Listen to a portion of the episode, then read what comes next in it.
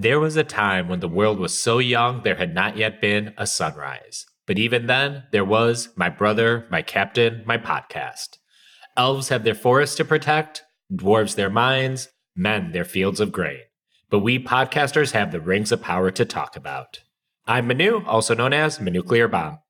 And I'm Emily, also known as J.R.R. Tweeten. Today's episode is Partings, episode 5 of The Lord of the Rings, the Rings of Power television show, now streaming wherever you may be. But first, our spoiler warning. We will be spoiling everything that has aired thus far of The Rings of Power, and we will be discuss- discussing all published Lord of the Rings materials as they may come up, be they Peter Jackson's films or Tolkien's other entries in the Legendarium. However, we will save speculation based on prior knowledge for the end in a special spoiler section after a musical cue if you want to remain curious about what comes next. I finally have something to uh, pitch to you all this week, which is that um, I'm very excited that I've just recorded an episode with friend of the pod, Kiefer at Danny Vegito, uh, uh, who does an amazing and really thoughtful and, and really interesting podcast called Select and Start, which is all about video games uh, and uh, people's relationships to them, which is just like a banging premise for a podcast. Um, I am on this week uh, chatting about Breath of the Wild, which is the game to end all games. and we do also talk a little bit about the Rings of Power. So if you want to hear more of that with a side of, oh my God, isn't Breath of the Wild the best game in human history? Uh, check that out this week. That is select and start on all your fave podcasting services. Yeah. Uh, first of all, Kiefer is excellent. His podcast is excellent. I was actually on the very first episode of Select and flex, Start flex. talking about Metal Gear Solid 3. So uh, Kiefer has collected all of the My Brother, My Captain, My Podcast hosts for his little project. I'll also point you to um, an episode of Podcast Sans Frontiers. Um, I think it's episode number 43, Courage Need Not Be Remembered, where me and Brian uh, bring on friend of the podcast, Mark Normandin, and we talk about Breath of the Wild to sep- celebrate its uh, five year anniversary as it was at the time. And it is it is in my opinion like if not the best game of all time it's at least in that small discussion of games that are qualified to take that throne. Yeah. So um, I love Breath of the Wild. It's one of the best things that's honestly ever happened to me. Um, make whatever conclusions about my life that you will with that. Um, so I look forward to hearing Emily and Kiefer talk about it, um, and we talked about it as well. And then uh, I'm going to be doing a guest appearance coming up on my friend's uh, baseball podcast called Batting Around, uh, hosted by my three friends, Steven, Jane, and Lauren. Um, it's a very fun, very leftist baseball podcast that spends as much time like making fun of people online as it does talking about baseball. Um, but actually, it's actually a very thoughtful look at a lot of the labor issues in baseball um, and kind of just the fun stuff that surrounds it and making fun of like the Yankees and whatnot. Um, it's a good time. But, anyways, I'm going to be on batting around, mostly discussing Rings and Dragons. um, I don't think any of them have really been watching any of these shows, um, but they kind of want me to come in. Um, I guess people don't know this, but before I was like the Thrones guy online, I was a baseball guy online. Um, that's why I came to Twitter. Um, and it's basically like kind of as my interest in baseball and sports broadly started waning, is when I decided to dive more into podcasting, Thrones, comics, Lord of the Rings, all that stuff. Hell yeah, so, nerd um, cycle. Be, yeah, yeah. Uh, baseball is like a sport for nerds, especially when you're like me and like the stats guy. um, it, it's it's just a different type of lore, you know. Classic, awesome. Uh, but uh, with all that out of the way, and of course, uh, we'll try to boost any work that me and Emily generally do. Um, we'll try to put in the my brother, my captain, my podcast like timeline. Um, I don't do it with like my ongoing other projects because that would just be too much clutter. But anytime we do guest appearances, uh, we will pro- make sure you guys see that as well. So uh, we're going to move into our episode reaction and breakdown, the non spoiler section first. Emily, do you have a question for oh, me? Oh, yes, I do. So, um, between when we began covering the Rings of Power uh, 10 million years ago and now, like the world has changed, you know, feel it in the water, feel it in the earth, etc. um, you know, like the Queen of England, Hilary Mantel died. Also, Elizabeth Windsor died. Uh, and perhaps more shockingly than all of these things, uh, Star Wars managed to release a TV show that didn't fucking suck. So, given the context of a TV show that not only does not fucking suck, but actually rocks, which is to say, Andor, I want to ask you, in possibly the most loaded question of all time, How do you think that Andor in three episodes and like I guess like they've been like 30 minute episodes, so like in 90 minutes of runtime, stacks up in comparison uh, to Rings of Power, which is now just over the halfway mark of season one? Well, one interests me. I guess that's that's one way to compare it. Uh, so Andor, Andor debuted uh, just two days uh, before we're recording this, and its first three episodes, which I'm going to just kind of treat as one extended pilot, um, has a supreme confidence to it. Um, it is um, forgetting just the production side of it, just like the story it is telling, everything is baked into what is shown on screen or detailed through dialogue or, you know, nonverbal reactions or just what's being shot. It cuts between settings, it cuts between characters, it cuts between timelines without any real handholding. Like there's a chyron to just kind of start the first scene just to kind of place it in the Star Wars timeline. But other than that, it just kind of picks up and goes.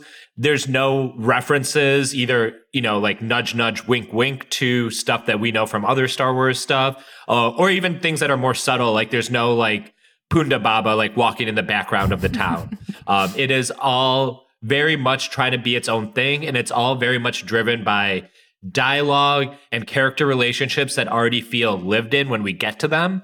Um, in terms of like a Star Wars property, I honestly don't think I felt anything like this since the Mos Eisley Cantina, Yeah. where it's just like the world already exists and this show is just putting me there. Whereas everything else, even the stuff I really like from Star Wars, feels like, oh, this was clearly built out. Um, and then here comes the characters to walk into that scenario. But a lot of this feels like it existed. Um, of course, it existed. It's whatever, but also it doesn't exist because it's fiction. Yeah. Uh, but it just like it has a confidence to it. It feels like it is not interested in like creating a piece of art that BuzzFeed will write the 20 things you missed in this week's Andor. And absolutely, those media outlets are going to do that. And there are stuff in the background. Like, I think someone, sh- like, Ochi of Bestoon's ship was in there somewhere, or a ship that looks like his. I, I refuse to believe that's a direct Ochi reference, but um, Secret Ochi. I guess the thing, yeah, I guess the thing is this Andor feels like, hey, I am going to tell you a story you do not know in any capacity.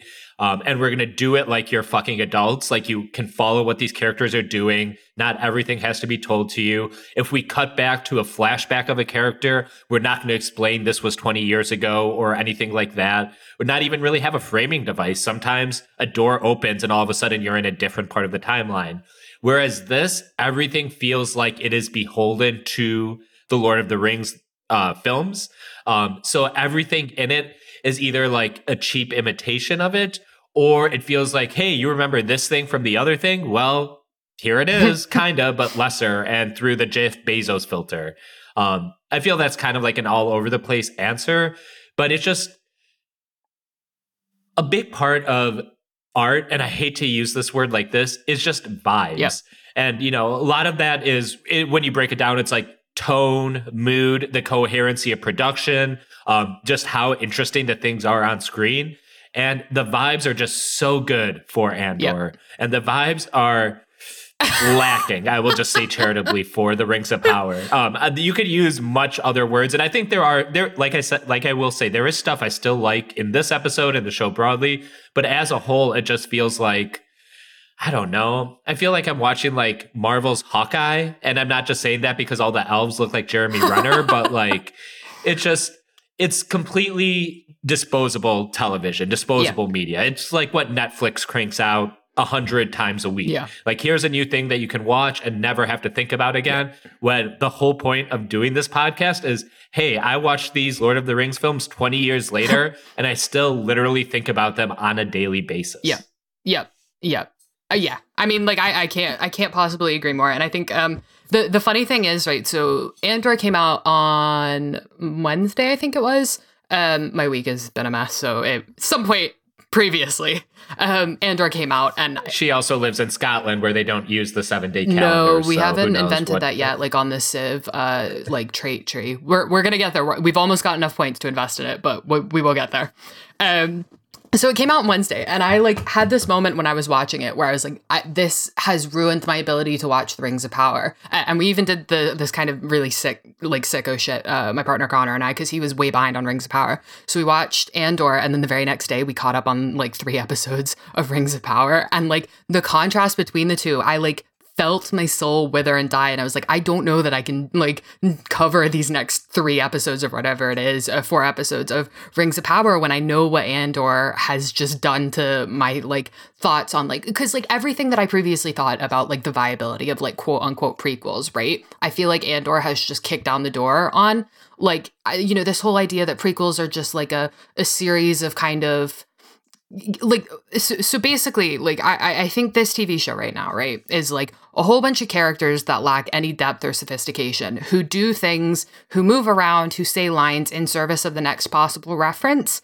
Um, and i feel like for me like in this episode in particular there, there's this one line that like i kind of had to like pause my thing and walk away and just be like don't put on andor you have to finish the show. Um, but it's when durin is like to elrond. So elrond's delivering some like I don't know, foppish fucking monologue. Um, and Durin literally stamps his feet on the ground and says, Stop speaking in poetic terms and give it to me straight. Or actually, because this show is literally just a series of incredibly lazy references, he actually references Gollum's line, which is "Give it to me oh raw." Oh God. and it's just like, and I think the thing is right, like, like this whole idea where, where like a, a character is saying to what I would already say is like kind of some weak shit writing is saying, don't give me the poncy, fancy, poetic writing. It like it cuts to the kind of core ideology of this show, right? Because like like okay, so so there's this kind of quote that I think about a lot, which is it's um Wilfred Owen, who, who's a World War One poet who, like Tolkien, was in the trenches, but unlike Tolkien, actually died in the trenches. Um, and he, right before he died, he was working on a collection of, of his poems about the war. Uh, and and his preface to uh, this collection includes the line, which kind of is just stuck with me forever. I've got it like on post-it notes like a mad woman, but it's above all, I am not concerned with poetry. My subject is war and the pity of war. The poetry is in the pity. And like at first, that kind of seems like what Durin's character is saying in this episode, which is like, who gives a shit about poetry? There's so much else that's important.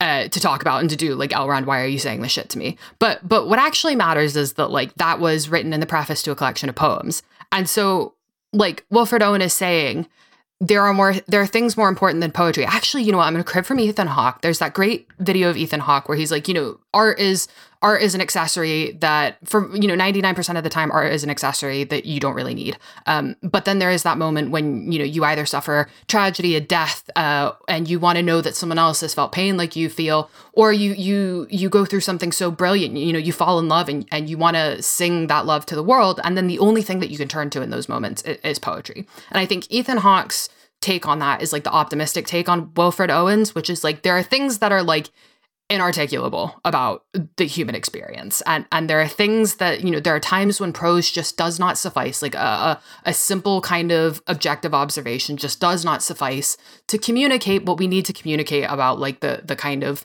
universal and also deeply individual things about the human experience and and J.R.R. Tolkien gets that um, and and J.R.R. Tolkien writes, you know, poetry inside of his books, but he also writes poetically in his books, and he never worries about you know, needing to just, you know, quote, give it, give the meat and give it raw. Um, because he trusts that the the kind of abstractions and like the the kind of symbolic uh, and and poetical language that he uses is in itself conveying something that cannot possibly be conveyed otherwise.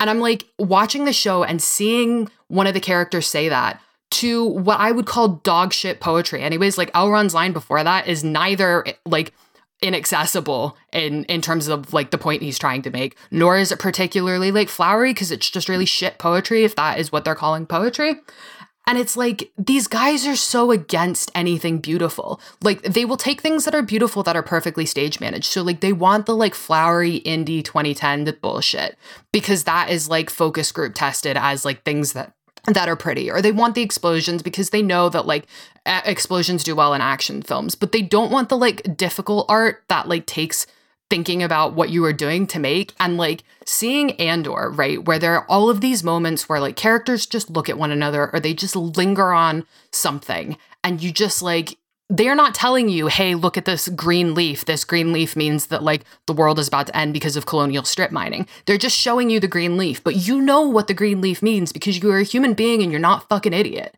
And if it were in this show, they'd show you the green leaf and one character would look at another character and say, this green leaf like symbolizes colonial strip mining. And another character would be like, don't say, use such big words around me, me talk dumb.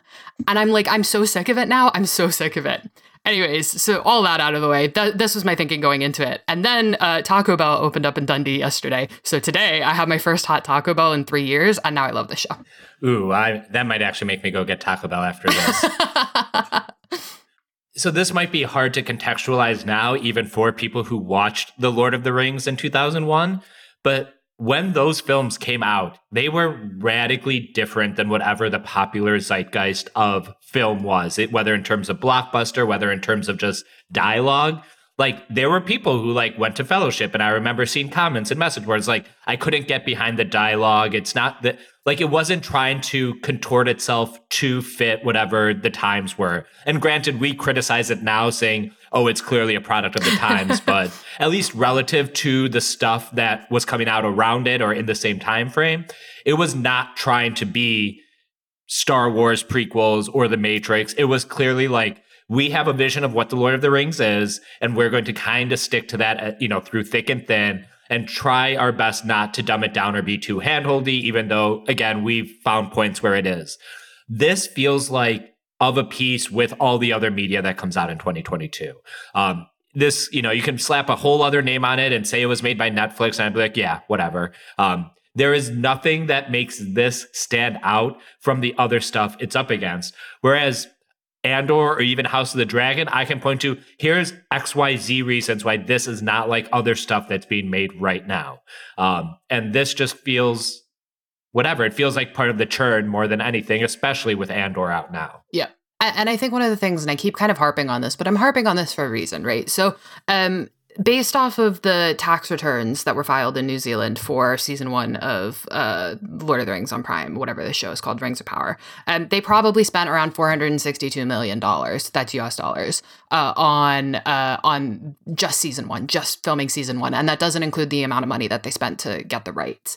Um, a generous guess as to what the budget of Andor was is probably hovering somewhere around 100 to 120 million dollars. Again, US dollars. Um, Obi Wan Kenobi, the TV show, which we know they spent a lot of money on, was at the 120 million range, and the Book of Boba Fett was at the 100 million range. So it's probably closer to the Book of Boba Fett in terms of budget.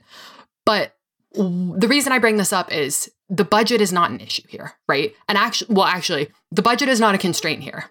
The budget is an issue though, because I think what we're seeing in this episode so far that we're not seeing in in uh, the Andor series and in, its 90 minutes that we've seen so far is um, throwing money at things when they don't have ideas.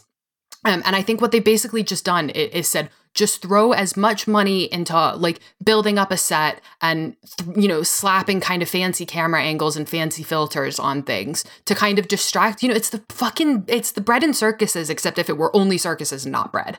Um and and andor isn't doing that and andor has um, a, still a super massive budget but it's a fifth of what the budget for this show is. And look at what they've been able to accomplish because they actually know what story they want to tell and they actually have something worth saying and they're actually engaging with the like artistic world around them and, and even the world around them. And they're not concerned with like covering up things that like may not be as nice or as sleek with just pretty things so that you don't think too hard about it. Whereas this show is nothing but covering up things that don't really matter with things that are pretty so you don't think too hard about it.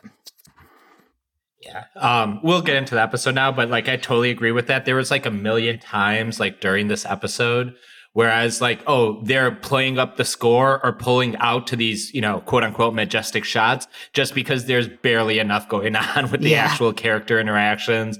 Like, there's, it has the trappings of a good show yeah. as opposed to like being a good show. Yeah.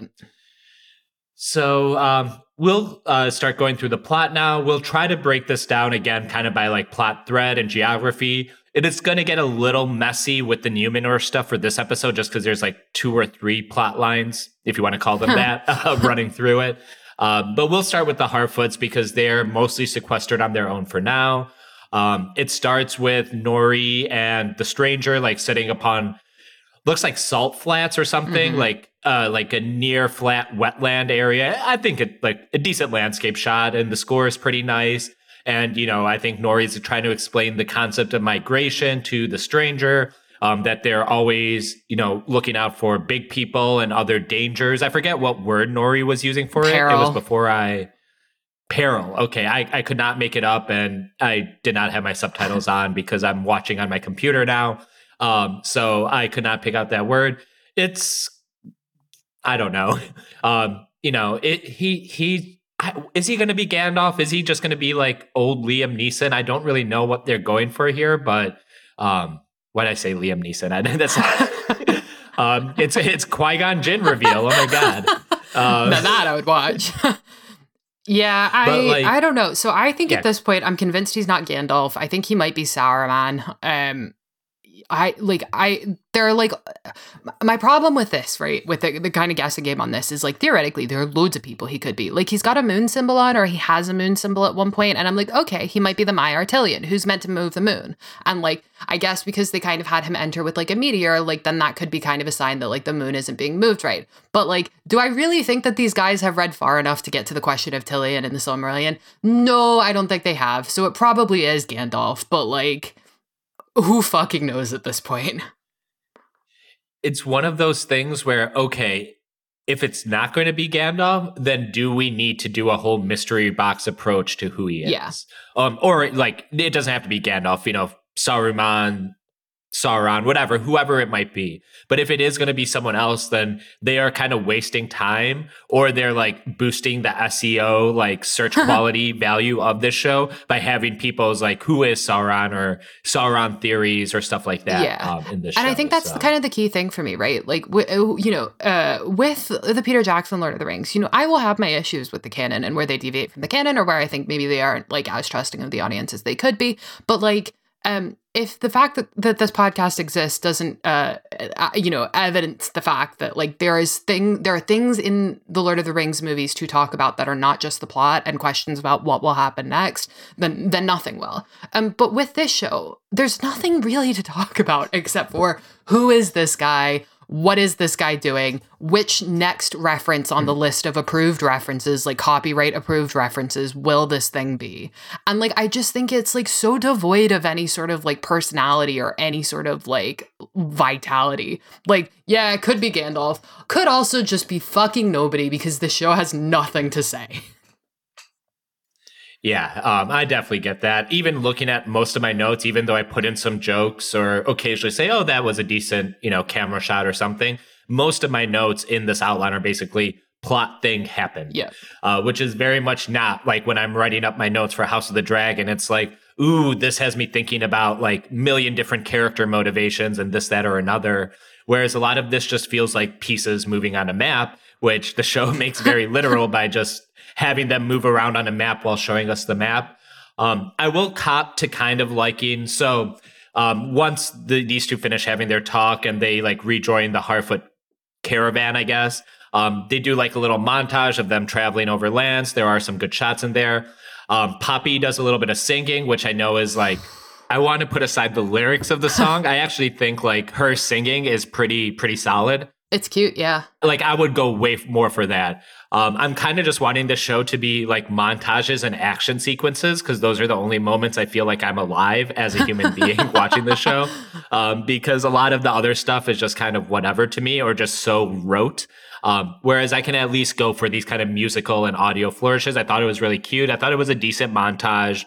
Um, it shows them getting stuck in like swamps and bogs, which again, it's kind of hitting notes similar to us. And I'll give Emily a spot to give us a little bit of geography here in a second. Um, and while they kind of have this montage, we do get kind of a cut to like the original ground zeros where the stranger like crashed into the earth. Um, and we see Eminem and Yeah. I assume uh, D12. I forget who rolls with Eminem. Uh, but like we basically see his whole posse roll up. No, these are actually uh, Britty Sisson, um, who appear to be some kind of Sauron worshipping or some kind of cultist, whether they're directly linked to Sauron or whatnot. Um, but they kind of find his ground zeros, which is supposed to make us think that this stranger with the Harfoots is like a herald of the enemy or Sauron himself or whatever it might be. Yep. Um, But uh, after a little bit of a montage and showing like, hey, the stranger's here to help them get their like wheelbarrows out of like the gutter, whatever, you know, stuff kind of happening. They find themselves in a bare wood. There's wolves about. They're talking about people getting hungry.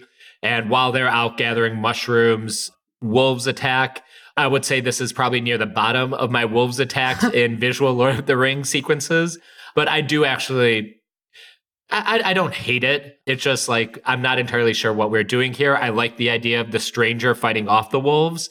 Um, he does the graveyard smash and uh, causes the ground to shake and scare the wolves away. I don't really know what any of this is supposed to be. Yeah.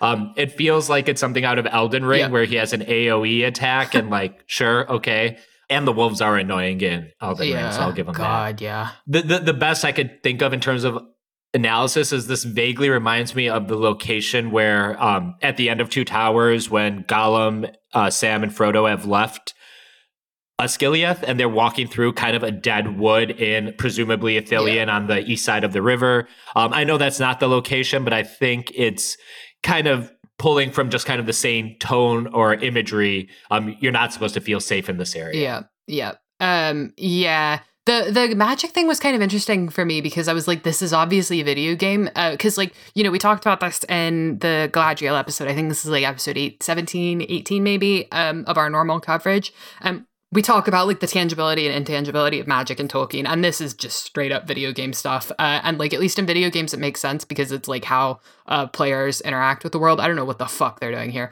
Who cares? Um, the geography of this, right? Okay, so this is my other bitch. Is I don't like how they're using maps in this show to obfuscate locations because they keep showing locations, but they're obviously in this stupid mindset of spoilers are the end and if anybody figures out based off of like uh, well set plot beats and foreshadowing and symbols where this plot might be going we failed as narr- as writers because the goal of a writer is to trick the audience because we're so much smarter than the audience. Like all they're doing with these maps is being like you can get a little glimpse so you see that things are happening but not enough that you figure out the plot. Uh, nobody's gonna figure out the plot because there is no fucking plot so just show us the goddamn map. Anyways i paused the map to try and take a look um, and what they're doing is they are moving down Anduin, skirting the northeastern edge of the Emyn Muil. Um, and my first notes for today's episode is when um, Nori is explaining the the grove, and that's how where they go at one point in their migration. And I wrote, if the orchard is the grove that the elves and the orcs were cutting down in uh, Arondir's bit, I will become the fucking Unabomber. Uh, and then they cut to the map almost instantly, and it does look like that the grove or the orchard is going to be the grove that they cut down. And I about cried laughing. Um, I am saying this for accountability's sake. I will get a map up, like a full size map of Middle Earth up, uh, where I try to pinpoint all of the um, like locations that we've seen so far, because I think this stuff is bullshit that they're doing, um, and I know a lot of people are quite confused about the uh, geography. I think based off of this little montage, I've got slightly better sense of where the the Harfoots are, uh, and uh, certainly where the Southlanders are. So I should have that up hopefully before the this episode goes out to patrons on Monday ish. I think something I think about is I am the filthy film Peter Jackson guy. Like I, you know, not as attached to the text. Um, but even like just being a movie guy, I had Googled and committed the map of Middle Earth to memory. Like since like I was able to get a good Google result like in 2003 or 2004. Like I know where things are. And in fact, I would rather have the dramatic irony of knowing, oh, we're exactly here. Yeah. Like if we're going to be in the spot that's going to eventually be like the dead marshes or something, I would rather know about it now rather than it be some kind of like end of episode reveal that's not going to have any weight with me. Yeah. I'd rather just um situate it there. And um um I don't have a lot of like Game of Thrones stuff to talk about with this episode, so um, this will probably be the last bit. But I've been thinking back recently about just how smart it was for that show to have its opening credits be a map. Yep. Um, you're going to be zooming all over this world. Here's where all the main action is. Here's where the characters you care about are situated or are relevant to political machinations. Yep. Um, it's just such a smart way to situate you into the world so they don't have to have clumsy dialogue or obfuscated transitions just to like kind of lead you somewhere but not show you where they're taking you. It just feels very I don't know, Yeah. just incoherent to me, or it just feels unnecessary complex because I don't think anyone watching this show, whether they're, um, you know, a Tolkien reader or just a Peter Jackson fan, they know what Middle Earth looks like. If you don't know, it's like it's hard to watch those movies and not get a sense of like where you're going and stuff. They, you know, fudge stuff, but Yeah. I know where the Misty Mountains are. I know where the White Mountains are. I know where Minas Tirith is. I know where Helm's Deep is. I don't need you to try and hide those things from me because it's going to reveal where plots are going. Yeah. Um, that feels like unconfident filmmaking to go back to our Andor chat. Well, and I think this is also the thing because I think this montage in particular and the kind of conversations that happen in and around it, um, uh, kind of uh, uh, like highlight this problem with like the the the the the showrunners don't trust us as audience members. They think we're fucking idiots. Um, and they may sometimes be true, but I'm not always a fucking idiot. Um, and um, and so they think that the way, the only way that they could possibly like raise the stakes in a given episode or a given plot line is by withholding information. Um, and and like the the problem is for things like you say, like dramatic irony to work, the audience has to have all of the information. And the people writing have to trust that the audience are smart enough to put two and two together and get that sinking pit in their stomach all on their own. And like there's a bit, right, where um Gandalf Saruman, whoever dude with long hair, uh, is uh, speaking rapidly in a foreign language, and and I hate this because in the subtitles they just say speaking in a different language, but they and it's definitely Quenya, but they sub Quenya whenever the elves are speaking it, so they're obviously hiding it from deaf people in the subtitles for the sole purpose of stopping any spoilers. Anyways, I think these guys are cunts, so I uh, tried to translate it, um, and it appears to roughly mean um, light shine through to a friend in need. So when the stranger's like got his hand in the ice and he's like speaking all of these things, um, it would seem to me that he is calling out to some source of light, um, asking in Quenya for him to be healed uh, through some sort of like connection or bridge, which appears to be his connection to either the water or ice. Uh, and that is all done in Quenya. That information is withheld from people who need it in the subs. The only reason I was able to get and translate that is because I am a hearing person, but they but I, that means I have an advantage over deaf people because of the subtitles of the show because they are so obsessed with protecting spoilers for a plot that sucks and doesn't matter that they would rather like fuck over deaf people. And I'm like, I hate all of these people. No fucking wonder J.J. Abrams and his like tiny pea brain had to intervene to get these guys a job because it, they're just like from that school of thought that's like stupid mystery boxes above all else. I'm so sorry. I was chill about this before this happened. Uh, your notes wouldn't indicate that you were ever chill about this, but I'll let you have it. Um, just real quick to wrap up the scene. So it looks like that ice that he's saying words to, like, starts crawling up his arm, and then like Nori's there and trying to like, hey, what are you doing? What are you doing? And then she kind of gets trapped in the ice as she's holding onto him, um, and then. There's like flashes to his fiery landing, and she's blown away, and then everyone's left like, "What the fuck?" And that's all there is to it. Um, I don't think anything else happens. and then unless cut away because we can't have anything without a cut in the middle of the action. Um, I do want to flag though, there's a bit where uh, what, the other Hobbit girl, whose name I can never remember, uh, she uh, has a line when they're walking through the woods where she's like, uh, "What madness led them this way?" Which is Gimli's line about Fangorn, and that is when I stopped and went back and counted how many Peter Jackson references they'd made in the first 17 minutes because I think that happens at like the 17 minute mark which is an insane amount of time. Nevertheless, it happens at like the 17 minute mark. And I think they were averaging one Peter Jackson film reference, not J.R.R. Tolkien book reference. Peter Jackson's Lord of the Rings references every 90 seconds in this episode. Yeah. Um, I flagged several, and I'm going to bring them up as we go. Uh, we're going to leave the Harfoot plot for now, but before we leave, um, I do want to point everyone to a, a movie that no one's ever heard of, Return of the Jedi, um, because the uh, um, as a C3PO apologist, I like Yeah. point at the whole Jabba Palace uh, scenario where when C3PO is Jabba's translator, they don't always flash the subtitles for the Huttese, like what uh, Jabba's actually saying. They're very specific what lines they subtitle versus what lines they have 3PO repeat or this, that, or another. And it's just very deftly done. That's like how you do, that's how you use subtitles to help tell story. Yeah. Um, this is just, like you said, they're just, they found something that they had to subtitle, but they couldn't give away what it is, so they have to just kind of clumsily cover it up. Yeah.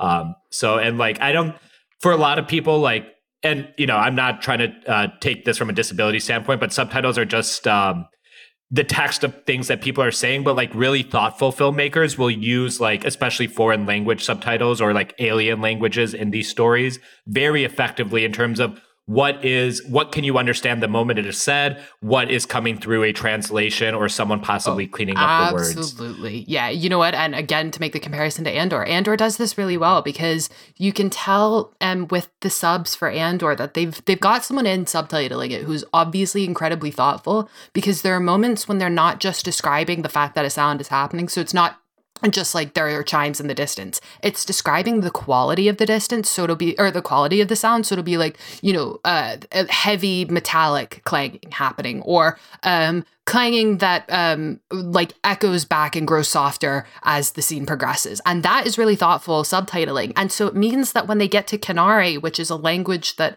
um is spoken in in the in in the show that we as the audience have no frame of reference for and the showrunners are not intending us to understand when they subtitle it just saying speech in Kenari we can trust that that is just because we also know that the hearing audience aren't going to get more information. So it's not like the hearing audience have a leg up over the deaf audience there. Everybody has the same amount of information, but the subtitlers have been very clever and very thoughtful and very careful and caring about how they've done it. And so it really lends itself to the the sort of effect that this is a TV show that actually cares about the point of subtitles and isn't just doing it so they don't get fucked up by ADA complaints. Very much so.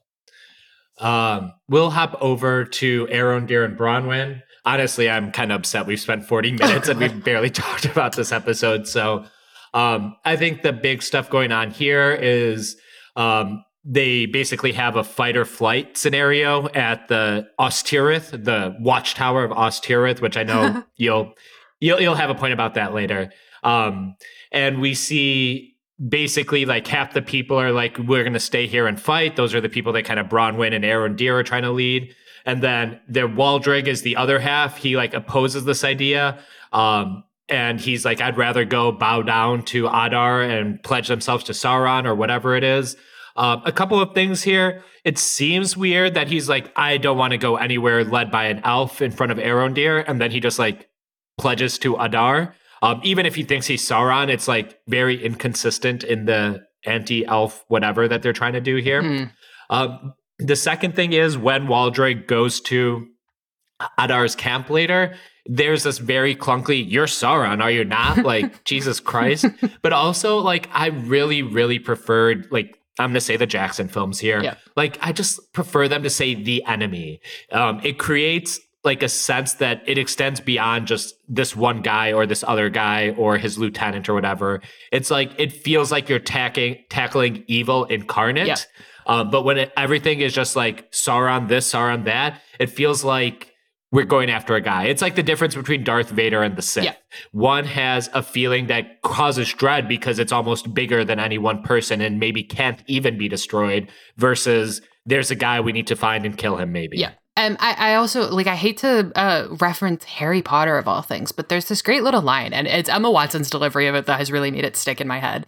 Um, but I think it's in like the second movie where she's like, "Fear of a name only increases fear of the thing itself," um, and I think that's exactly it, right? Like when when all of these characters who we have seen are like strong and powerful characters are scared of saying the name or are very like specific about when they will actually employ the name, that name has a whole bunch more power. Um, and so when they can only you know euphemize it and only refer to him in, in, in sort of the abstract, then we go, oh shit, this guy really means something. Like, you know, the emperor only being the emperor, and we didn't get fucking Sheev as a name for like 30 years afterwards. And that was scary as hell. And now he's literally just Sheev, Sheev the meme.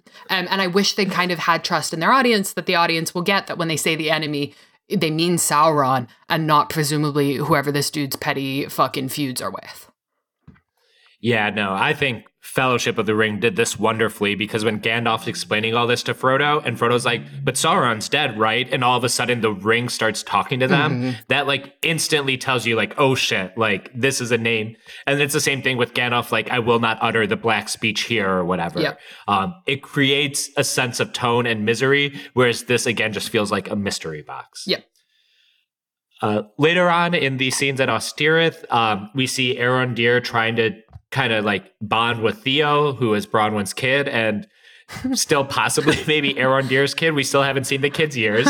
Um, there's uh, a, a, moment where he's trying to teach him how to be a better archer. Um, and he gives him an arrow. And for some reason, when he was handing them the arrow, I was thinking of, I think it's called the red arrow, which is kind of like the book version of the lighting of the beacons, yeah. or rather how Gondor calls for aid. I don't think that's supposed to be like specifically that, but it just was giving that vibe, so to speak. Um, at this point, Theo shows Arondir the like sword hilt, the broken, like the blood sword, as I like to call it. And Arondir's like, I know, you know, I know your face. and it's like, it's like a symbol that's like burnt into a tree nearby, or it's in the watchtower, but it clearly looks like something left by Sauron or the enemy. Um, it really felt like some Rise of Skywalker Wayfinder shit to me. Um, and then uh, following that up, um, Bronwyn and Arondir have a little chat, and Bron- Bronwyn seems like she wants to surrender now, mm-hmm. which is kind of weird because opening the scenario, uh, she's like the one who's saying we have to stand and fight. And granted, I get having cold feet before the battle. In fact, that's something Lord of the Rings has depicted a little bit mm-hmm. to you know some degree. But like it just feels like such a strange turn. Yeah. Um, and also it just feels very like infantilizing of the character after we've already seen her like behead an orc and like she led the people here. She's the one who said we have to defend the people here. Um, like I like her having doubts. Like Theoden has doubts before the Battle of Helm's Deep uh-huh. and stuff, but uh, this isn't that. This just feels like a weird character turn just to create a little bit of conflict. Yeah, well, because they're definitely trying to make it like Theoden and Aragorn before Helm's Deep, or even Aragorn and Legolas before Helm's Deep. Yeah, I was about to say even with the shots because a lot of this is set with um, Arondir and Bronwyn looking out from the watchtower to the like many fires of the orcs that are supposedly coming to them. I don't know where all those orcs come from because um, that was like a lot of campfires. Um, so it. I don't think they've done a huge, great job of setting up the scale of what the orc contingency is here. Because when you think of them as burrowing underneath the ground and then having these like shoddy tents with like to keep out the sun, it did not look like these were like three million, like the numbers that marched on Helm's Deep, but that's what the shot here in this episode kind of gives. Um, the sun um, thing is cracking me up as well because they've made such a big deal. Like, I, so, so I get in a lot of arguments about this, but I don't think that like I think people are wildly misinterpreting when Tolkien says that the orcs don't like the sun to mean that it is lethal to it. Like, I also don't like the sun. I just wear sunglasses. Like, that is pretty much the position that the orcs are at. Like, it's not going to kill them. They're not going to burn up under the sunlight. Whatever. I've obviously lost that fight with this stupid as shit show. Um, however, it is very funny that they've spent all of this time setting this up. But in the last episode, they've got those orcs that are running around outside at the farm that um, Theo and his racist pal go to. And I was like, it is literally like 30 seconds between scenes when they're like, don't forget, all of the orcs die uh, like uh, Arondir was able to keep a whole bunch of the orcs back because he cut down their like awning, uh, and so they couldn't come running chasing out of them. And then the very next scene was like a whole bunch of orcs walking around in the sunlight, like ah, no consistency in this, and it's such a dumb plot device. Uh, the one thing I also really think is funny about this is that Bronwyn hasn't changed her dress in like weeks now, and I really wish that Amazon would get on Amazon Prime and order her a new dress because I'm so sick of seeing this blue thing you don't like sports bra but Middle Earth for her look because Jesus Christ. No, I agree. It looks such a contemporary outfit, um, which is especially funny because most of the villagers she's with are like in literal rags. Yeah. Um, and it, it just it's a very strange choice. I look, she's got boobs and we need to see them, so I get the low neckline, but like Jesus Christ, yeah. like her outfit is something else. Um, so we'll hop over and tackle the various Numenor things um, that are happening. Uh, first, we'll do keeping up with the Isildurs. Um, essentially, I, I, don't know if they have a family last name, but uh, Isildurs works for me. Uh, so basically, we're seeing um, at the end of last episodes, like Galadriel's going to leave lead a contingent of Numenorians to the Southlands and do some stuff. And here we see them making preparations for said voyage. Um, Isildur and his father Elendil have a chat. Um, there's a lot of like vague Isildur, what is your purpose and things? It's like I feel a calling, yada yada. You you know, fill in whatever rote dialogue you want for there. But essentially, the big thing is that Isildur is being prevented from uh, joining this expedition. God, for good Um, reason. He's such a oh- little shithead. Like Elendil, um, like specifically like forbids him, and then later on there's a, like a little drinking party before the big voyage, which hey, at least someone's having fun. I enjoy that. um, and then Isildur, like uh, what's it called, comes up to his friends, is like, hey, can you stow me aboard for this? And it feels like that um the itchy and scratchy movie episode of The Simpsons where Homer goes to the theater and puts gives them a picture of Bart and says, "Do not let this kid uh, watch this movie." And it's basically like, "Sorry, man, there, we have the sign that says do not admit," and that they're just like, "We can't bring you on." It's also like really broy. Is like, if you stow me away, I will let you punch me Yeah. um, which I, I I don't know. Like if that was in like Game of Thrones, I'd be like, okay, that kind of makes sense because a lot of these people are just fucking brutes. Yeah. Um, but that just maybe the Numenorians are brutes, No. maybe these guys are brutes, but that's not what this show is or what this culture yells at me is like people just waiting to punch another person. Um, it feel again, it feels like something that'd be out of like I don't know something. I, I don't I, I don't even No. know, but it just it felt very inorganic. Yeah, I mean, uh, like the thing for me is right, and this is why I think that like the Second Age generally, or Numenor specifically, probably really shouldn't have ever been put on film. Um, is like these are the Jews that Moses led out, led to safety. This is the exodus of the Jews. Like there are no personalities beside, no major personalities besides Moses in this because these are like this is a story that is that is telling a very specific point about like the the the value of piety, the value of spiritual discipline, and the value of staying the fuck in line when all of the people around you are trying to force you out of your faith. Like Isildur constantly having this like crisis of faith and generally acting like a little shithead, and him and all of his pals. By the way, one of his pals' names uh, I just twigged this is called Ontamo, which uh, which is in Quenya literally just Mason. Like it's not like the name Mason; it is just like Mason or sculptor. So these showrunners have been so lazy they couldn't even modify a noun to put on a slightly like more like like like put on either like a, a, a an a gentle suffix to make like one who who is a sculptor or just use any of the standard like nominative suffixes. Anyways s- stupid great i don't care. These guys obviously can't read. Uh, but like there's something kind of strange about taking what is meant to be a, a kind of parable about the importance of keeping your faith and turning it into what if this were animal house but incredibly unfunny Yeah, I, I thought his name was AWESOM-O, which is a South Park reference when um, Eric Cartman tried to pretend he was a robot in service of Butters. but if you do not get that reference, I do not blame you. Though we might do a South Park episode for our Patreon at some point uh, ab- about the Lord of the Rings episode, not just uh, randomly starting to cover South Park out of nowhere. Um, but anyways, uh, Isildur, because his buddies won't smuggle him onto the ship, decides to smuggle himself on it, which I guess he could have just done that in the first place. I don't really know why. Yep. Um, and then, uh, but while um, he's hiding, uh, Kevin or Kemen, whatever his name is, the son of Ar-Pharazôn, um, he's like doing like the inventory check or whatever, and he finds Isildur. He's like, dude, you can't do this. But one of them knocks over like a candle or something, a lantern, um, and also spills rum. I, I could, I don't know what it could be, but essentially it catches on fire and then it blows up, Mhm. which I couldn't really track why it would blow up unless there was C4 on the ship. And I don't know if the elves have invented or the Numenorians have invented C4 yet. Mm. Um, you know, They're if they're the like- highest class of men, and maybe they have that technology. Plastic explosive seems like something the Numenorians would do.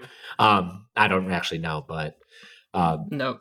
Uh, yeah, I don't know. You know what's funny is that we just we literally just recorded an episode this week uh, where I say I'm pretty sure exactly say the words that um I would have loved to have seen a different explosion in Lord of the Rings, uh, which is the Peter Jackson films, and I would have loved if they had done a scene like this in Lord of the Rings when they were trying to establish who the fuck Boromir and Faramir are. Uh, and uh, now watching it in this show, I'm like, God, I'm actually really glad they didn't do it because that looked dumb as shit. Uh, it looked bad. Uh, I don't know why they're doing it. Um, I was under the impression because like uh, little blonde boy Kevin, whatever, uh, was like to Isildur when he finds him hiding. The thing was already leaking, and he was like, "Oh, are you planning to burn the ship?" So I can't quite figure out if Isildur is just a weird, embarrassing stowaway or if he's a terrorist. If he's a terrorist, fuck yes, dude, carry on. If not, what is going on? like, what is happening with any of this? Why do the Numenorians not plug their kegs? Why is the alcohol content of their booze so high? lots of questions. Uh, I don't really care to get the answers. Uh, I should say, however, Pharazôn shows up uh, quite a bit in this. And that is a man I would love to see on Game of Thrones because he's acting the shit out of this and is very like insidious and ominous uh, against his dipshit son. Um, and that is quite a good dynamic for Game of Thrones. I wish it wasn't here. Yeah, I, uh, we'll get to Pharazôn in a minute, but I actually think like that actor, whoever he is, is performing. Um, like he he's trying, like Morfydd Clark, like several other. They're like some of these people are really trying to like make a better show than what we're getting. Yeah. Um. Uh. The other thing I've really found laughable about this is that this whole like boat sequence has a little stinger, um, which is very pointless to me. Basically, it's like Galadriel, Míriel, and Pharazôn like gathering. Um, basically, it's like, oh shit, one of our ships blew up, some shit's going down. We have to kind of reconsider and they basically get together in this little room to decide that they need to get together tomorrow to discuss the matter um, and bring Halbrand, which okay, like, but this didn't need to be a scene. No. You could have just cut right to them the next morning debating whether to have this or whatever you're doing. Yeah. Um, it just felt very strange. It's like we're having the scene to tell you that another scene is coming up. It's very much um, like being on the left where we have meetings to have meetings. Um, I think I can't remember what scene it is, if it's this or if it's one of the other Numenor scenes with all of these nameless, pointless characters. But like, uh, uh oh my god, what was your name for her? Woman Arryn. Um, the funniest thing I've ever heard. Uh, I about cried reading it. Uh, so she's like running somewhere, and her like dress skirt thing hikes all the way up to upper thigh, like her upper thigh totally exposed. And the thing that was cracking me up about this is that I pointed this out in uh, to Cotter when we were rewatching it in the previous episode, where both Disa and uh, who's the there's another chick in here somewhere, uh, Bronwyn, both also have their upper thighs exposed in the exact same way. So someone on this set has an incredibly niche, incredibly specific fetish, and it's providing me with a lot of fun. So whoever you are, Fairfox, if you get Galadriel in, uh, I will drink to your health and your specific brand of weirdness. Uh, but it's also just like, why is this happening in such a weird way? Yeah, let's uh, slowly move into like the Galadriel and Hull Halbrand of all this. Um, the other kind of stuff happening in Numenor. Um, we get to see Halbrand working a forge in this episode, which, hey, this was actually a decent scene. There's some good score, there's good Foley work. Um, it actually is trying to tell us something about the character, which, sure. Um, but then um, essentially, Halbrand is summoned to talk to Pharazôn. Um, and he's basically um, it's basically setting up that hey halbrand we you know you're going to be amongst the people or you should be amongst the people like that are leading towards the Arondir plot or the people who are heading to the southlands where i assume it will intersect with the Arondir plot. Um, and th- this at this point like uh, Míriel i think says um, you promised you'd unite your people for the cause of fighting the enemy which is kind of a fib that galadriel said and then Galadriel was like, well, what I actually meant is in the course of doing this, he will figure out that that's his purpose, which, hey, that's, that's all right. That's kind of fun characterization stuff. But, um, it's, it all becomes a question of who is using who. Like, is Galadriel using Halbrand? Is Halbrand using Galadriel? Um, are they both trying to use each other? Uh, whatever it might be, but Halbrand's still kind of reluctant to like take that leadership role. Um, he basically says, find another head to crown and walks off in anger. Um, and we'll come back to Halbrand a little bit later, I believe. Yeah. Uh, anything you want to say about that stuff? I don't remember any of these scenes. I like I know I just watched them and I just took extensive notes on them. I really don't remember anything. Um, I do think it's funny that it's taken us more than halfway through season one of The Rings of Power, a title adapted from Of the Forging of the Rings of Power, for us to see a character actually using a forge, and it's still not to make a fucking ring. Uh, so that's funny. Uh, it's also a shot for shot rehash of the prologue, uh, Forging of the Rings shot of the Forge mm-hmm. and Peter Jackson's Lord of the Rings. Uh, so we're probably still maintaining the one PJ uh, reference every 90 seconds. uh, we also get we also get a kind of an extended like the troops are training or preparing for their their adventure with a bunch of people sparring. Um, and Galadriel's not happy with how their training is going. They look like they suck at it. Um, so she decides to uh, what's it called? Show the man how it's done. um, you know, I like the part where she's like stab, twist, gut. um, it reminds me of The Simpsons working in the fishery in Japan, where they have to like gut all the fish and squids. Um, I, that's a really weak reference. I apologize. There's no joke there, but it just reminds me of that. Um, and basically, Elendil offers a promotion to anyone who can hit the woman. uh, God in heaven.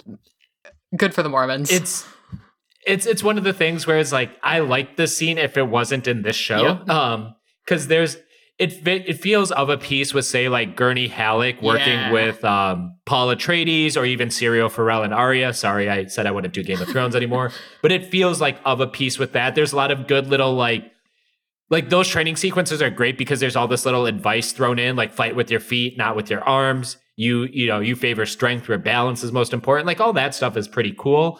Um and then a bunch of people like start rushing to see like galadriel fight like eight different dudes against whatever. And it was giving me um extreme uh matrix vibes Mm. like when neo and morpheus are first sparring in that dojo and then mouse goes to the rest of the crew is like hey everyone neo and morpheus are fighting um and that's basically like the vibe was for this which again i would love this in any other episode but it just felt weird here Yep. um i don't really know if there's anything to say if i wanted to be charitable and give it a thematic meaning i think it is kind of showing, you know, like the power of one versus many that, you know, even one person can change the course of the future, like all that bullshit that Galadriel says to Frodo. um, there's also something where, um, you know, part of the whole plan with destroying the ring is like Sauron would never suspect sending in like one person with the ring to destroy it. Um, so there is like themes there, but I have to like work to make them actually make sense. Yeah. I'm also just like, I get that the bit they're trying to do here is like, oh, isn't Galadriel really tough and really strong? Except they've done this in every single episode. Every single episode, Galadriel, through incredibly embarrassingly bad fight choreography, fights between three and eight men all by herself and she always comes out top and she always wins. And i'm like okay congrats she's won. This is really exciting. I'm really enthralled. I'm really glad that we have a woman character doing this because this is something i've never seen before and ev- except in every fucking star wars and marvel and whatever lord of the thrones and game of the rings. Like i'm so bored of this bit and like i want someone to properly smack the shit out of galadriel because i think that at this point would feel woke and progressive to me Yeah, just go watch Captain America the Winter Soldier. The fight sequences with Black Widow and that are pretty good, and you'll get something more out of it, I think. um, geez, did I really just say that? well hey Anyways, um, we'll talk Pharazôn next. Uh, I think the actor who's playing Fer- uh, uh, Pharazôn, who I don't have his name handy, is actually doing a pretty tremendous job Yeah. with what you what you said is Game of Thrones material. Like he's being a little bit of a shit to his son Kevin, um, and uh, we, we get we get we actually have a pretty good uh, conversation here between Kevin and Pharazôn, where he's like, "Why are you doing this?" Or Kevin is saying, "Why are we doing this?" You know, this is exactly what the old king wanted, and you opposed. And Pharazôn has this whole thing where it's folly to kick against popular sentiment; it's better to use it. It's kind of like one of those things you cannot redirect, you cannot change the way the water flows, but you can go with it and you know redirect it at certain points. Um, so it's it's it's all right. I mean, I kind of get it, and I do can kind of see that this is setting up Pharazôn's push for power, um, which again feels more Game of Thronesy than this, even if it is kind of a similar rise to power, if you might say so. yeah Um, I don't know if I really have anything else to say about this other than the actor is doing work. Yep, he sure is. Uh, he's really good. He's also, if that's not a wig, uh, his hair is uh, spectacular. If it is a wig, it's wild and definitely one of the more interesting wigs I've seen in this show. I wish they were all like that. Um, the thing, I, I like, I don't even know. It's not worth my time and energy criticizing this vis-a-vis the book. However, I'm gonna do it anyways because I'm a fucking glutton for punishment. Um, but this kind of scene, this little discussion would have been the perfect moment to introduce the fact that like um Pharazôn in canon, which God who gives a shit anymore, uh goes to uh defend the Numenorians who have colonized the southern part of Harad, uh, uh, or not the southern part of Harad, who have co- colonized the northern part of Harad, the the the, the south, uh, and um, they're being terrorized by Sauron, and he uh, hauls ass to go defend the the colonizers, and it is an implicit and slightly weird for Tolkien, but but definitely there critique of the things that a, an overextended empire does to the moral core of that empire, right? Like like his his Tolkien's argument in having Pharazôn capture Sauron uh, and trigger the d- downfall of Numenor via a defense of uh, the Numenorean colonizers in Harad is essentially that you have sent people out to colonize things that are far out with what you should have what you should have kept in in in your keeping. Numenor was gifted to you by the Valar uh, as a reward. Um, Numenor itself was paradise, and you were so greedy and so gluttonous that you expanded beyond what you could sustain, essentially the Roman Empire critique. Uh, and in uh, expanding beyond what you could sustain, you had to go defend them from these threats on the, the, the, periphery of your empire. And lo and behold, going and getting involved in a war and the threats, the, uh, the, the peripheral threats of your empire has actually triggered the downfall of your kingdom. Look at your imperial hubris. Look at what this has wrought on you. And, and this is not me putting like a leftist gloss, a pseudo leftist gloss on Tolkien's writing. This is actually Tolkien's critique. Um, and it would have been interesting, given that they paused the quote pace of the show uh, to have this conversation. That is something that you could have fit in here. And you could have had Pharazôn basically saying, look, security matters have arisen. We need to go defend our people. Um, except that they took out everything about Harad, uh, took out everything about the Numenorian colon- colonization because they're all just like fucking, uh, I don't know, like uh, weird kind of pseudo pacifist kind of uh, like isolationists, I guess. Uh, and instead, it's just a meaningless war. Uh, and when when uh, is like, uh, you know, why are we going to fight for Galadriel? He's right. They are literally just going to fight for Galadriel. Like that is it. Galadriel's a weirdo with like paranoia issues, and they're like, we're gonna follow that. And there's no sort of reason for Numenor to actually be in, be in this. So when Galadriel later reveals that she's like negotiated five ships and 500 men, which is a laughably small number, I'm like, that's about right. Like this is really a minor issue and they're not really sending out the cavalry here. By like they're basically just doing a targeted drone strike, but for some reason they're like appending the president to the like predator drone that's going to drop the missile. I was about to say this is like what um, some of the slave cities give Daenerys. Just like take your boats and here's some men and just like get the far yeah. get far away from us. That's all it is.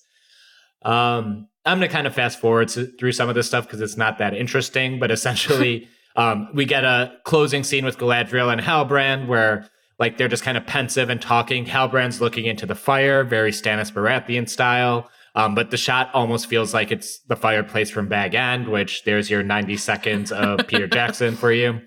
Uh, basically, Halbrand's like, why do you keep fighting? Whose dagger is that? Why keep going on? And Galadriel says, because she cannot stop, which is something that everything we've seen so far in the show has already told us. Yep. Um, I so it's like I we know she's Captain America. We don't need you know her to do the I can do this all day speech. Um, one thing I did um, kind of like is she said her men abandoned her. Um, she thinks that people can no longer distinguish her from what she is fighting, which just kind of makes me think she's on this like Moby Dick style revenge tour, yeah. like Ahab is. Um, I want to call it like Galad Galadriel. uh, I'll, I'll work on that but but it's just like and like I like that because I actually think Moby Dick bangs. Yep. I think it's like incredible, incredible story. Maybe one of the best ever. Actually, that's not a very hot take. I think a lot yeah. of people think that. But um, like I like that stuff. But it's all very much like sure. It's it's not giving any new characterization. Like I like Halbrand like standing up to Galadriel, but it's not telling me new about anything either. Nope. Um, about either of them rather. Um, and this is kind of broken up because Halbrand is summoned to the Queen Regent and he leaves his pouch behind and someone seems to grab it, but we don't see who. Um, what's in the pouch? What's in the pouch? we'll talk about that later. Um, and then when we see near the end of the episode, uh, Halbrand is all armored in the Numenorian armor, which I actually think the Numenorian armor looks pretty good yep. here. Uh, and he's leading a column of men to take ship. Um, it, and there's like, you know, people in the streets that are handing them flowers. It's like the happy version of the Faramir Death March yeah. in Return of the King, um, which, you know, I, I like when they do a callback but twists on it because that's, you're doing something, you know, as opposed to just trying to pull out the same kind of sentiment. But either which way, it's like some decent long shots of the ship setting sail. Um, we find out that Isildur is amongst the men. He was he thought he would be part of the cavalry, but he's literally there to pick up horseshit, which is not a metaphor for the show, but it can be if you want it to be. So, um, I, I, honestly, all this stuff is like it's annoying to me because I felt like at the end of last episode, it's like, all right, all these people are leaving Numenor and we're going to see them do stuff. And then there's just another episode of them hanging around, yeah. which it, it can be okay. I've seen plenty of episodes where characters hang around and that's fun, but nothing here gave me anything new except maybe the Ar-Pharazôn stuff. Yeah. Um, everything else was pretty much stuff I had already known from the first three to four episodes. Yeah. Um, and, and, I think one of the things is like the this this season is trying to. Um, I don't remember how long in Game of Thrones the show they are like vamping leading up to the Battle of the Bastards, but it felt like a lifetime, and that's not derogatory. Like it felt like it was ages, like years in the making to get to that that battle, and it rocked when it came. But it feels like whatever they're gonna do in this stupid Southlands thing when all of these plots finally converge, it feels like they're trying to vamp for that, like it is the Battle of the Bastards, but it's not because it's like 300 orcs and like two weird freako elves and like oh like 500 of the dumbest drunkest like uh, like officials Numenor has to to offer. And so I'm like just get to the point get to the disappointing battle so that we can all like so we can basically record our podcast being like yep that was a shit battle and move on and like get back to uh, watching things that don't suck. Um the one positive thing I will say is nope it's not in this scene never mind. Uh the armor is Tolkien-esque but hold that in your heads for the end of this never ending episode yeah, I don't think we're gonna hit our. Uh, we're gonna make it under eighty minutes like we want to uh, for these. But um, oh, I, th- I thought I had something to say. so did the showrunners. well, um, then w- with that, I might as well just move on to kind of the last plot line, which is Elrond and the dwarves. Um, we start with uh, Gil-galad hosting Durin for dinner in Lindon, presumably. Yeah. Um, and you know, it's basically like a dinner where they're kind of like trading barbs is like Gil-galad's super interested in what are the dwarves digging for, and Dur- Durin's like, why are you guys doing a colonialism in Lindon? Basically, why are you guys expanding outwards and building more and all that stuff? Um, he pulls a neat little trick on Gil-galad, which is like, oh, this table we're eating on, this is sacred and special, and uh, it really belongs in the Hall of Kings of Dwarves, or yada yada yada. And Gil-galad, thinking he's doing statecrafty goodness, is like, "Oh, you're right. Please forgive me. We'll send it back with you once you head back." Um, and then, kind of the stinger for this episode reveals that um, it's not sacred at all. Durin just wanted to get a table for Disa, um, which you know, good bit. It's yeah, it's fine. We, um, you have to love and support a wife It's actually guy. enjoyable. What's that? Sorry. Oh, good. I, I heard you. I heard you. this episode is making Uh, me loopy. yeah, it, that's fair enough. Um, and then Elrond, uh, Elrond, Elrond, Ayn Rand uh, meets Elrond here, um, which actually could be the ethos of the show. Who's to say? Um, Elrond and Gil-galad kind of chat afterwards. Um, they talk, so they add a whole bunch of like crazy Silmaril talk here. Jesus. um, which I think we'll, we'll maybe talk about in the spoiler section. But um, I do kind of like how they approach telling the story. Um, I don't think it looked great, but the idea of it is pretty idea, pretty smart rather. Uh, is pretty idea. That's funny. Um, it's basically they're talking about like an ancient elven warrior was like kneeling at the like some holy tree um like that was in the mist, misty mountains um and like it cuts to like a balrog showing up and them they, it doesn't show them fighting but it kind of just insinuates that with the narration and the way like the camera's pulling in and out and zooming around these two um and basically they seem to hint that the silmarils or a lost Silmaril might have been present at this battle and it like leaked down to create the ore that becomes Mithril. Mhm. Um, I guess we might as well talk about this now. Um, what, what, what is this? Yeah, no, I that that is also what I asked. Um, so the funny context for this, and I was going to excuse this as, oh well, they don't have access to the Silmarillion, so this is kind of weird. But then I flipped through the appendices on a hunch, uh, and all of the things that would give this the context to make this scene not fucking weird uh, are in the appendices. Um, so so Gil-galad um, has had a weird kind of parentage thing where like Tolkien wrote his parents as like one, well, his father is one person, and then later went back to another person, and then Christopher Tolkien published the first version in the Silmarillion, but then was later like, oh, that was a mistake. So there's like a bit of like, oh, who's Gil-galad's dad? Um, and my preferred take, which is not Tolkien's preferred take, but is the one that's published in the Silmarillion, is that his father is Fingon, who is son of Fingolfin, who is half brother to Feanor, uh, who made the Silmarils. Uh, so there's that connection there. And then Elrond uh, was raised uh, in part by uh, Maglor and Maedhros, who are sons of Feanor, who made the Silmarils. So both of the fellas in this conversation are intimately aware of the Silmarils and what their relationship, like their very real and serious relationship is to the world. Like I like I cannot stress this enough.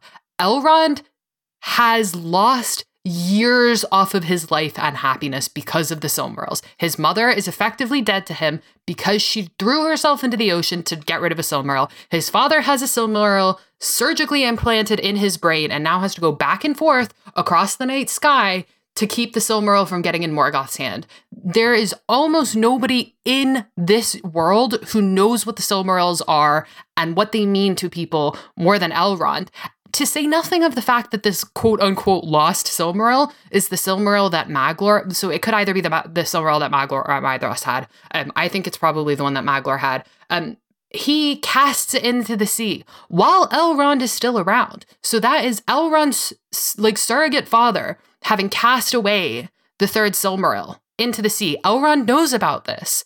And Elrond is having to tell the story about the Silmarils like they're this lost and ancient thing. Bro, no, that was fucking yesterday for you. That was yesterday. This is like if Elrond's trying to recount his, like, Elrond, age 27, is trying to recount his 27th birthday and being like, it is as distant to me as the fires of Rome. Like, shut the fuck up.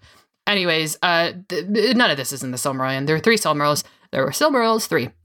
Uh, one of them, uh, from uh, one of them is destroyed by uh, well whatever. Two of them are destroyed uh, or removed from the game uh, in uh, the issue of uh, the war of wrath. One of them is cast alongside Maedhros because he's literally clutching it into the fires of an unnamed volcano. They're all out of play which is the key thing by the time the second age rolls round um, I don't know what the fuck they're doing I don't know what the fuck they're doing. Um, I know that they had that stupid quirky thing where they were like, Elrond names Mithril because it's not Mithrond, it's Mithril, says Elrond, which is stupid. Um, and now they're having Elrond explain the Silmarils in a totally insane way. I think maybe the like guy, the elven warrior who's meant to be fighting, was maybe meant to be a son of Feanor. Could be Maedhros, could be Maglor, could be Curufin, probably. Uh, could also have been Fingon uh, or Fingolfin because they both tussled with Balrogs. The real answer here is nobody knows. Nobody knows because this is just so far off piece. There's like almost no way of reconciling it with like reality. Um, I just think it's really dumb. They basically gone, this thing Mithril is shiny. Well, the Silmarils are also shiny, and these fucking assholes will love that we mentioned the Silmarils. So let's just say that the Silmarils created Mithril. Okay, cool, great, that's fine. Yep. Yeah. Um. I none of that. Whatever's for me. Yeah. All I just figured out is that we should probably be doing a secret like dad watch for Gil-galad. Um, the Gil Gadad theory. We can start doing that in our spoiler section. Um, that might be more interesting. Um, anyways, so after all that, uh, Gil-galad and Elrond are still talking. Um, Gil-galad saying our tree is dying because water blight Ganon watered our tree or something, and now it's decaying. Uh, he talks about the light of the Eldar is fa- fading. Um, yep.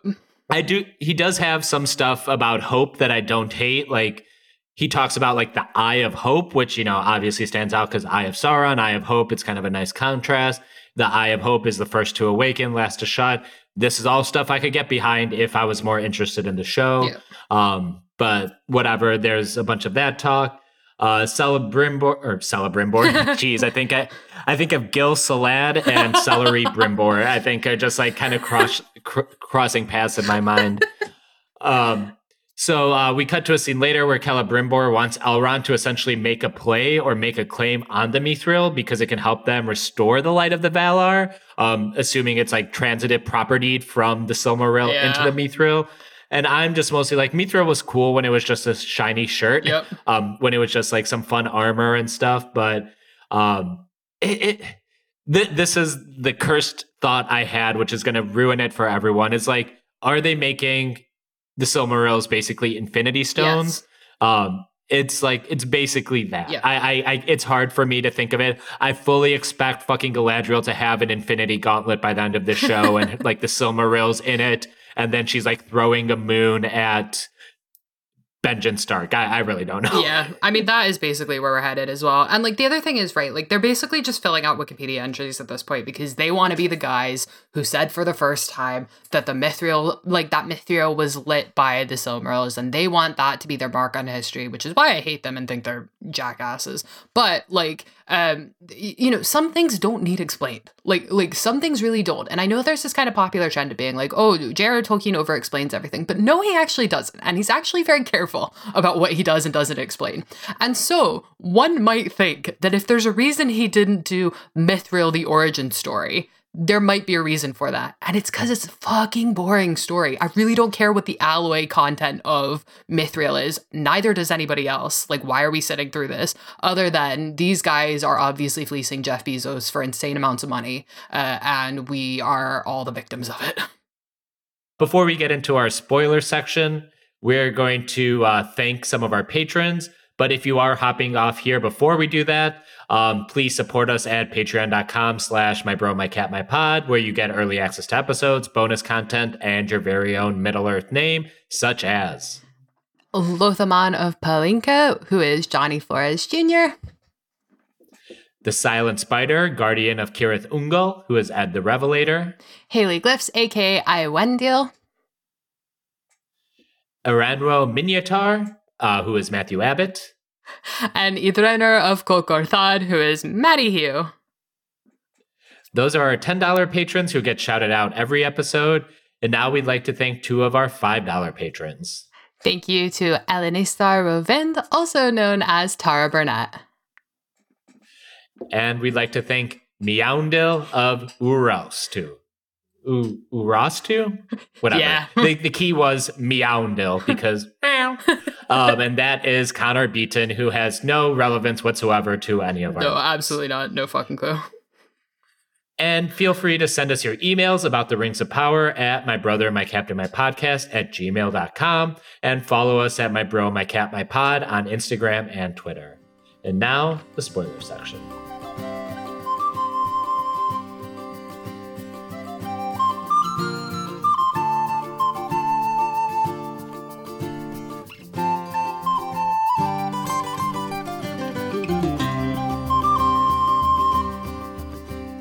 Hello, everybody. Welcome to a game I like to call What's in the Box? Um, I can't do Brad Pitt. I'm sorry. Uh, it's also Brad Pitt's uh, wife's head is in the box. So let's ask the question on today's game of What's in the Box.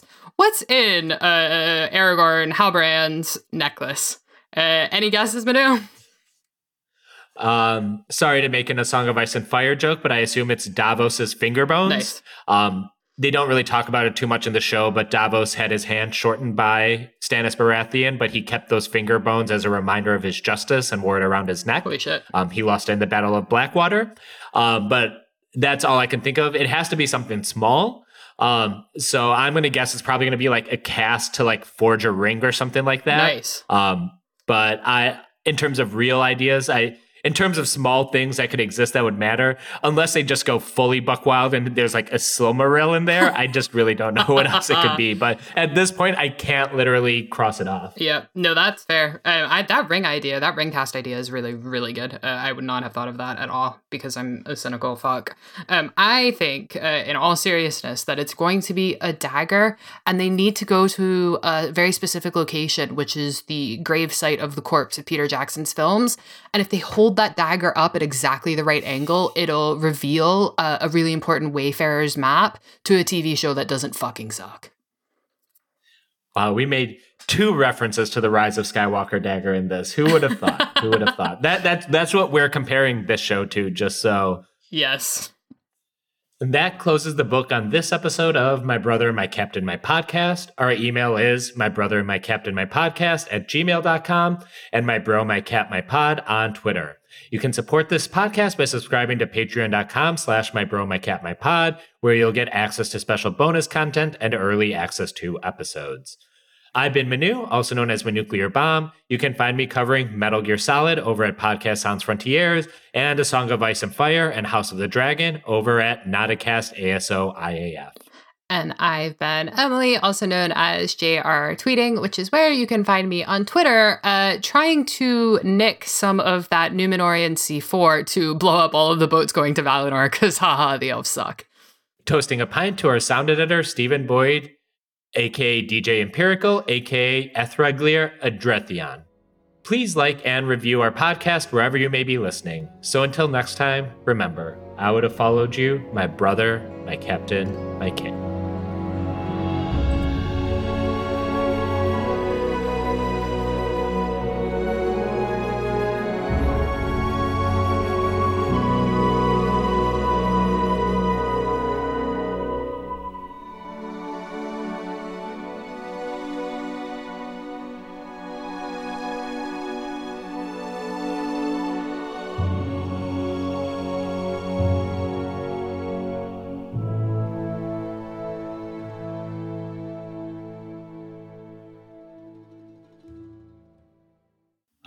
Oh God, I had a really good point that I was going to make, but I completely forgot it now. Oh, um, here we go. Uh, Stephen, cut out the last five seconds.